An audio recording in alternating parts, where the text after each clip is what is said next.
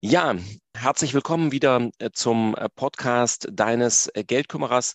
Heute freue ich mich ganz besonders auf ein Interview mit Frank Huttel. Wer ist Frank Huttel?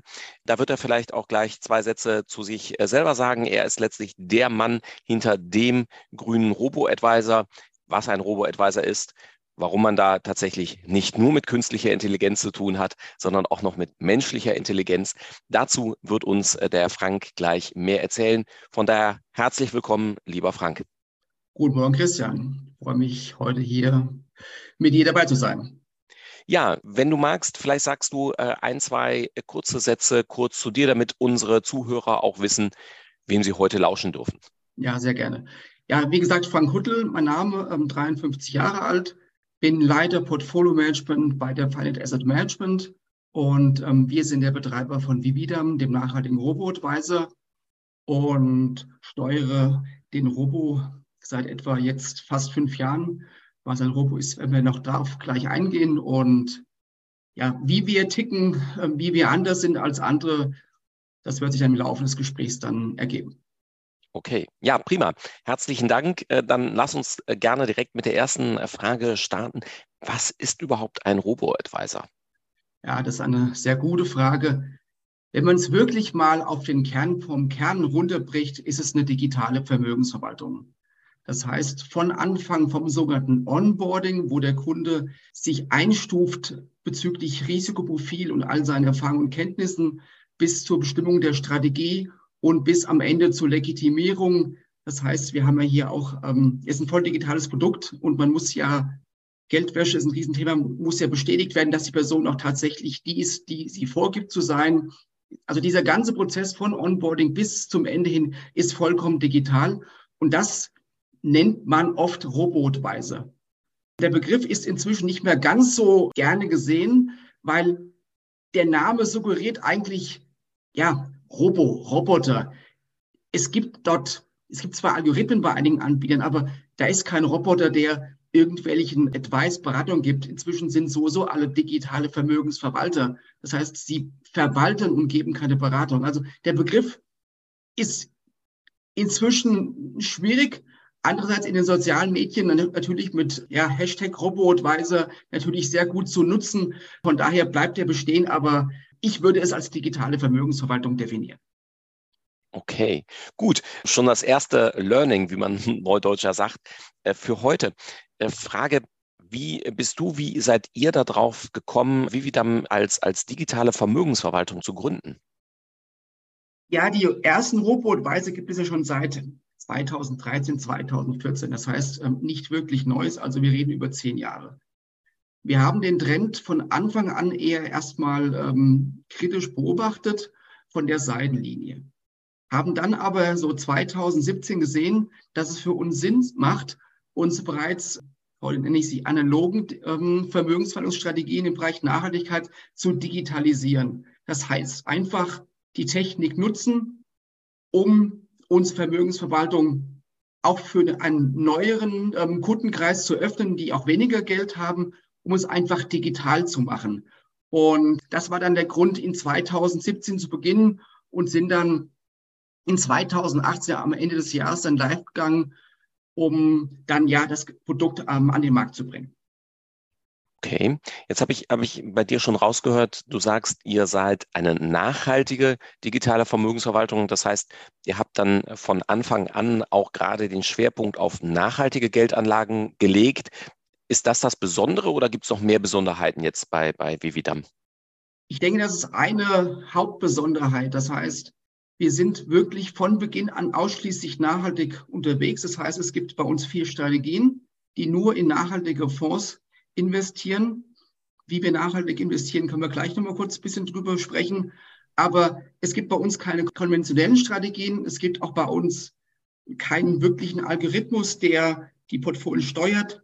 Es ist eher, ja, wir legen eher Wert auf den, den Nachhaltigkeitsaspekt, und den setzen wir halt so, ja, nicht unbedingt grün. Wir sind an sich nachhaltig. Nachhaltigkeit ist mehr als nur grün. Aber das setzen wir so ernsthaft um wie möglich. Deswegen investieren wir auch nicht in E T Fs. Wir konzentrieren uns auf aktive Investmentfonds, die wirklich ja das Nachhaltigkeitsthema auch schon, schon lange begleiten. Das heißt eher Boutiquen, auch eher Anbieter, die es schon seit langer Zeit gibt und nicht erst seit zwei, drei Jahren. Und dort schauen wir, wie wir ja einen Sinn stiften können, wie wir einen, heute heißt es Impact, eine Wirkung, eine positive Wirkung auf Umwelt und ähm, Gesellschaft erzielen können. Und das ist so unser Kern. Und da sind wir ziemlich einzigartig und die längsten am Markt. Es gibt zwar schon nachhaltige Strategien, die etwas länger am Markt sind, aber wir sind der mit der längsten Historie mit ausschließlich nachhaltigen Strategien. Und dass wir wirklich dunkelgrün sind oder tiefgrün oder wie auch immer, legen auch immer wieder Tests von namhaften ähm, Zeitschriften, die das zeigen, dass wir wirklich sehr ernsthaft das Ganze betreiben. Spannend. Jetzt hast du gerade gesagt, dunkelgrün. Wie, wie stellt ihr sicher, dass ihr dann dunkelgrün seid und vielleicht damit auch zusammenhängt? Du hast eben gesagt, ihr seid nachhaltig, ihr investiert nachhaltig, das heißt nicht nur in Richtung Ökologie, sondern auch mehr. Was ist denn dieses Mehr und wie stellt ihr das insgesamt so sicher, dass das denn dann auch wirklich so ist und so bleibt? Ja. Wir orientieren uns an den siebzehn U N-Nachhaltigkeitszielen, den sogenannten S D Gs. Die sind zweitausendfünfzehn, also im gleichen Jahr wie auch das Pariser Klimaabkommen, ähm, verabschiedet worden. Und das sind so Themen wie Bildung, keine Armut, erneuerbare Energien, auf Land, Leben unter Wasser, Klima und so weiter. Also siebzehn wirklich wichtige Themen, auch Gesundheit.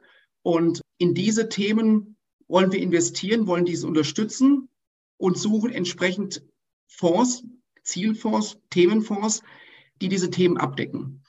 Erneuerbare Energien ist ein sehr plastisches Thema. Investieren wir in Fonds, der in Solar, Wind und die ganze ja, Wertschöpfungskette entsprechend investiert. Auch Wasser, nachhaltige Wasserfonds gibt es einige. Das heißt, das ist unser, ja, unser Ziel, in diese siebzehn Nachhaltigkeitsziele, soweit es geht, zu investieren. Wie wir es kontrollieren, ist mehrstufig. Auf der einen Seite lassen wir uns erstmal extern kontrollieren jedes Jahr. Es guckt ein Dienstleister oben drauf und bewertet das Portfolio. Dann lassen wir auch den, den, den Impact, die Wirkung im Jahr zweimal messen.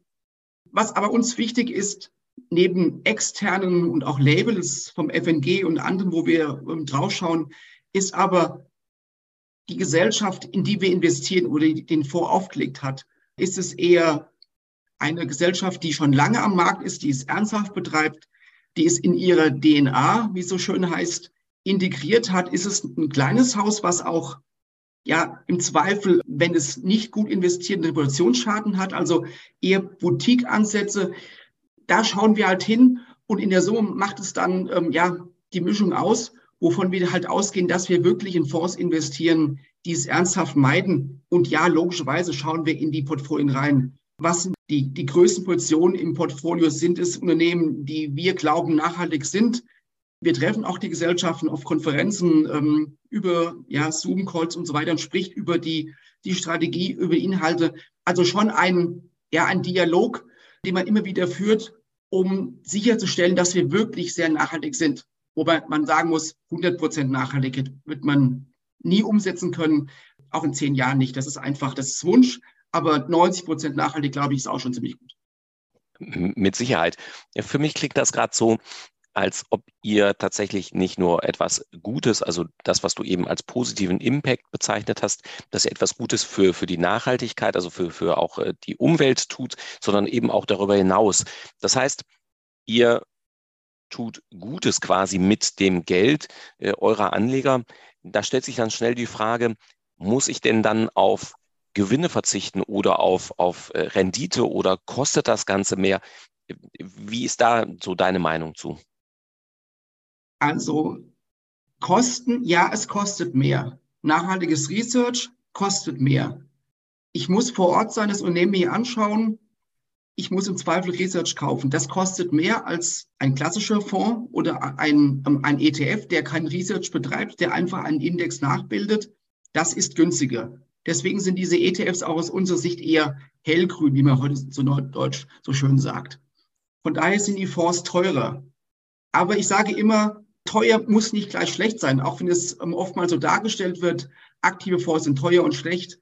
Wenn ich mir so die Fonds anschaue, ähm, so die, die Klassiker im Bereich des nachhaltigen Investierens, die schon teilweise über zehn Jahre gibt, die liegen teilweise ähm, weit vor ihrer Benchmark. Das heißt, oder Nachhaltigkeit muss keine Rendite kosten. Man kann es sogar auf, auf Index, auf den Index runterbrechen, ähm, ohne jetzt ähm, das Management zu beurteilen. Es gibt ähm, diverse Indizes, nennen wir die bekanntesten von M S C I. Es gibt den M S C I Welt und den M S C I Welt S R I äh, für Socially Responsible Investing. Ähm, diese beiden Indizes kann ich aufeinanderlegen. Der M S C I S R I ist seit Auflage vor einigen Jahren, gibt es noch nicht ganz so lange wie der normale M S C I, etwas besser in der Performance auf die längere Sicht bei einem geringen Risiko. Die Performance ist aber nicht jedes Jahr besser. Das sieht man jetzt besonders seit November zweitausendeinundzwanzig, seitdem die Zinsen steigen und seitdem der Krieg herrscht, läuft der M S C I Welt S R I ähm, etwas schlechter als der breite Index. Klar, da ist weniger, weniger fossile Energie drin, da ist weniger Rüstung drin, von daher läuft er etwas hinterher. Aber auf die lange Sicht muss man auf keine Rendite verzichten. Ob das natürlich in Zukunft so bleibt, wird man sehen. Die Zukunft ist ungewiss, aber ich gehe davon aus, dass man mit nachhaltigem Investieren zumindest mal genauso eine Performance erzielen kann wie mit klassischen Investments. Okay, das ist ja tatsächlich eine sehr, sehr positive Botschaft, wenn ich ähnlich viel Gewinnerwartung habe und trotzdem noch etwas wirklich Gutes tun kann, dann spricht aus der Sicht ja überhaupt gar nichts dagegen. Deshalb meine Frage, für wen ist denn jetzt äh, insbesondere äh, eure Strategie, eure digitale Vermögensverwaltung Vividam geeignet? Eigentlich für jeden. Aber grundsätzlich, klar, das Thema Nachhaltigkeit ist, ähm, auch wenn es ein Hype-Thema ist, ähm, wobei es seit dem Krieg etwas abgeebbt ist, eher schon für die jüngere Generation geeignet, weil als jetzt ähm, junger Erwachsener, warum soll ich in fossile Energieträger investieren, die an sich meine Lebensgrundlage voraussichtlich zerstören werden. Von daher ist es schon eher eine jüngere Generation, nicht ganz verwunderlich, eher weiblich. Wenn ich mir unsere Kundenstruktur anschaue, haben wir deutlich mehr als fünfzig Prozent Kundinnen, die investieren, weil Nachhaltigkeit ist ein Frauenthema. Aber auch, wir haben Kunden, die sind über achtzig. Das sind dann so die, die sagen, ja, ich will, will meinen Enkeln trotzdem eine lebenswerte Umwelt quasi überlassen. Von daher ist das Spektrum im Endeffekt, ja, von achtzehn bis achtzig oder darüber hinaus. Leider können wir keine Kinder oder derzeit noch nicht Kinder quasi annehmen, weil sie können kein Kind online legitimieren aufgrund der, der Regulatorik. Man muss achtzehn sein. Von daher machen viele halt, dass sie für ihr Kind anlegen und ähm, das Depot hinterher ähm, auf die Kinder übertragen. Aber grundsätzlich Einzelpersonen ab achtzehn, das ist eigentlich so die Zielgruppe, nach oben offen. Und okay, ab fünfhundert Euro, falls ich es vergessen habe zu sagen. Also wirklich fünfhundert Euro Einmalanlage und fünfzig Euro Sparplan, das ist so die Minimum-Voraussetzung. Also kleines Geld. Okay, da habt ihr ja tatsächlich die Einstiegshürden sehr, sehr, sehr niedrig gesetzt. Ja. Jetzt sagtest du vorhin, dass ihr als digitale Vermögensverwaltung das Vermögen verwaltet und eben nicht wie, wie so RoboAdvisor vielleicht ja klingen könnte, dass ihr wirklich auch Beratung macht. Das heißt, der Kunde muss bei euch auf die Beratung verzichten, wenn er das Geld bei euch anlegen will, oder wie genau können wir uns das vorstellen? Nein, wir sind ja, jetzt wird es ein neues Fachwort, ein hybrider RoboAdvisor. Das heißt, es gibt ein Netzwerk, so wie du, Christian. Das heißt, wenn Berater von dir ähm, das ganz toll finden, gehen sie auf deine Webseite oder bekommen von dir einen Link und klicken drauf. Und über diesen Link ähm, werden sie quasi dein Kunde. Und die Kunden können sich an die Berater ähm, wenden, können alle Informationen entsprechend ähm, abfragen, die sie brauchen, wenn sie sie nicht ähm, online auf der Seite ähm, sich selbst ähm, angelesen haben, weil wir schon relativ viel Informationen zum Thema Nachhaltigkeit auf unserer Seite entsprechend publizieren. Weil Nachhaltigkeit und Investieren ist halt schon ein Thema, man muss sich damit beschäftigen. Man kann es nicht in fünf Minuten einfach mal ähm, ja, überfliegen und hat dann das Hintergrundwissen. Also von daher bieten wir die Beratung über das Netzwerk und das macht uns halt in den Kosten etwas teurer, aber Beratung kostet Geld und ähm, wir sind auch nicht der Billigheimer. Das heißt, die Sky is the Sky ist nicht das, was wir ähm, anstreben und auch nicht verfolgen. Okay, prima. Das ist, glaube ich, auch das, was du eben äh, sagtest mit ihr, ihr seid dunkelgrün oder so dunkelgrün wie irgend möglich. Und das äh, ist ja eben auch da mit, mit höheren äh, aktiven Fondskosten gegebenenfalls verbunden. Und zusätzlich äh, stellt ihr dann euren Kunden auch dieses Beraternetzwerk äh, zur Verfügung, also beispielsweise äh, über, über den Geldkümmerer, ähm, sodass der Kunde, wenn ich das richtig verstanden habe, weder auf die Beratung auf der einen Seite verzichten muss, noch äh, auf eure digitale Vermögensverwaltung, sondern dass das quasi Hand in Hand geht, richtig? Genau. Mensch und Maschine Hand in Hand. Mensch und Maschinen dann Hand in Hand. Das ist ein, ein sehr schönes Bild. Ja, von daher ganz, ganz lieben Dank für die, für die erste Einschätzung. Ich bin gespannt, wie die Reaktionen auch da an der Stelle sind und welche Fragen uns auch noch von unseren Zuhörerinnen und Zuhörern äh, erreichen werden. Vielleicht noch äh, eine private Frage, wenn ich das so fragen darf. Was ist denn so dein größtes privates, persönliches Hobby? Ja, man sieht es ja auch, wenn man auf Vividam blickt. Ähm, irgendwo tauche ich auf mit einem Bild vom Hamburg-Triathlon. Das heißt, derzeit Triathlet im Ruhestand oder in, ja, pausierend. Also Triathlon ist ähm, eines meiner Hobbys. Derzeit fahre ich nur noch Fahrrad, äh, weil einfach das Knie so ein bisschen momentan Probleme macht und bereite mich gerade vor vierundzwanzig Stunden Nürburgring im Juli, wo wir mit Teams über den Nürburgring fahren, aber mit dem Fahrrad. Oh, oh, okay, ich wollte gerade nachfragen. Also vierundzwanzig Stunden mit dem Fahrrad? Mit dem Fahrrad, ähm, vier Teams, das heißt, wir werden ähm, quasi ähm, Staffel fahren, dass immer einer auf der Runde ist und die anderen drei quasi in der Box dann ähm, entsprechend warten. Und dann, ja, wir hatten Staffelrennen, von daher das über vierundzwanzig Stunden. Mal schauen, ich hätte mir die Strecke vorher anschauen sollen, bevor ich zugesagt habe. Das muss ziemlich heftig sein. Mal gucken, ich werde garantiert über Social Media dann im Juli mal posten, ob ich das Ganze ähm, überlebt habe. Nee, Spaß beiseite. Das ist so meine Leidenschaft und Und diese Kilometer, die ich erfahre und die ich auch erlaufen bin früher, die ähm, sammeln wir. Und für jeden Kilometer ähm, spenden wir auch in dem Falle ähm, an Melifera, weil wir, wir sind ja Impact- und Bewegungsinvestoren.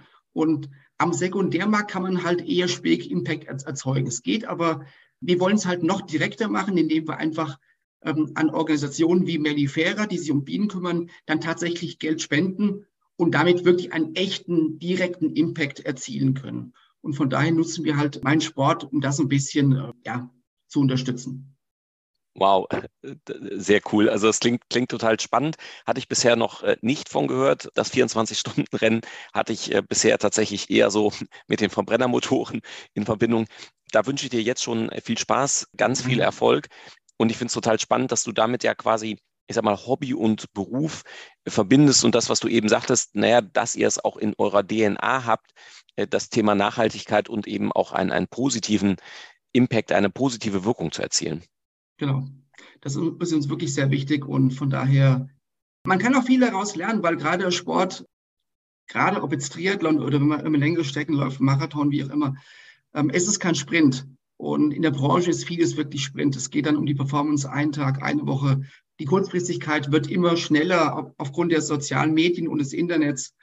Aber wir wissen alle, Geldanlage ist ein langfristiges Thema. Wir reden an sich über Jahrzehnte. Und so ist auch der Ausdauersport. Man kann nicht einfach lossprinten am Anfang und dann ist im Endeffekt ganz schnell, bekommt man den, den Stecker gezogen. Man muss sich die Kräfte einteilen, lange vorausdenken, lange planen und auf sich hören, demütig sein. Ich denke, da ist Sport und Geldanlage in vielen Dingen ähnlich und so soll man an sich auch, auch agieren, wirklich einen langen Blick haben und nicht nur die ersten zehn Meter. Okay, ja, eine, eine ganz tolle äh, ja, Verbindung zwischen, zwischen Sport und, und Geldanlage. Ich finde, äh, das ist auch ein toller äh, Abschluss unseres Interviews, äh, lieber Frank. Ich sage ganz, ganz herzlichen Dank für dieses spannende Interview. Hat mir sehr viel Spaß gemacht, vielen Dank.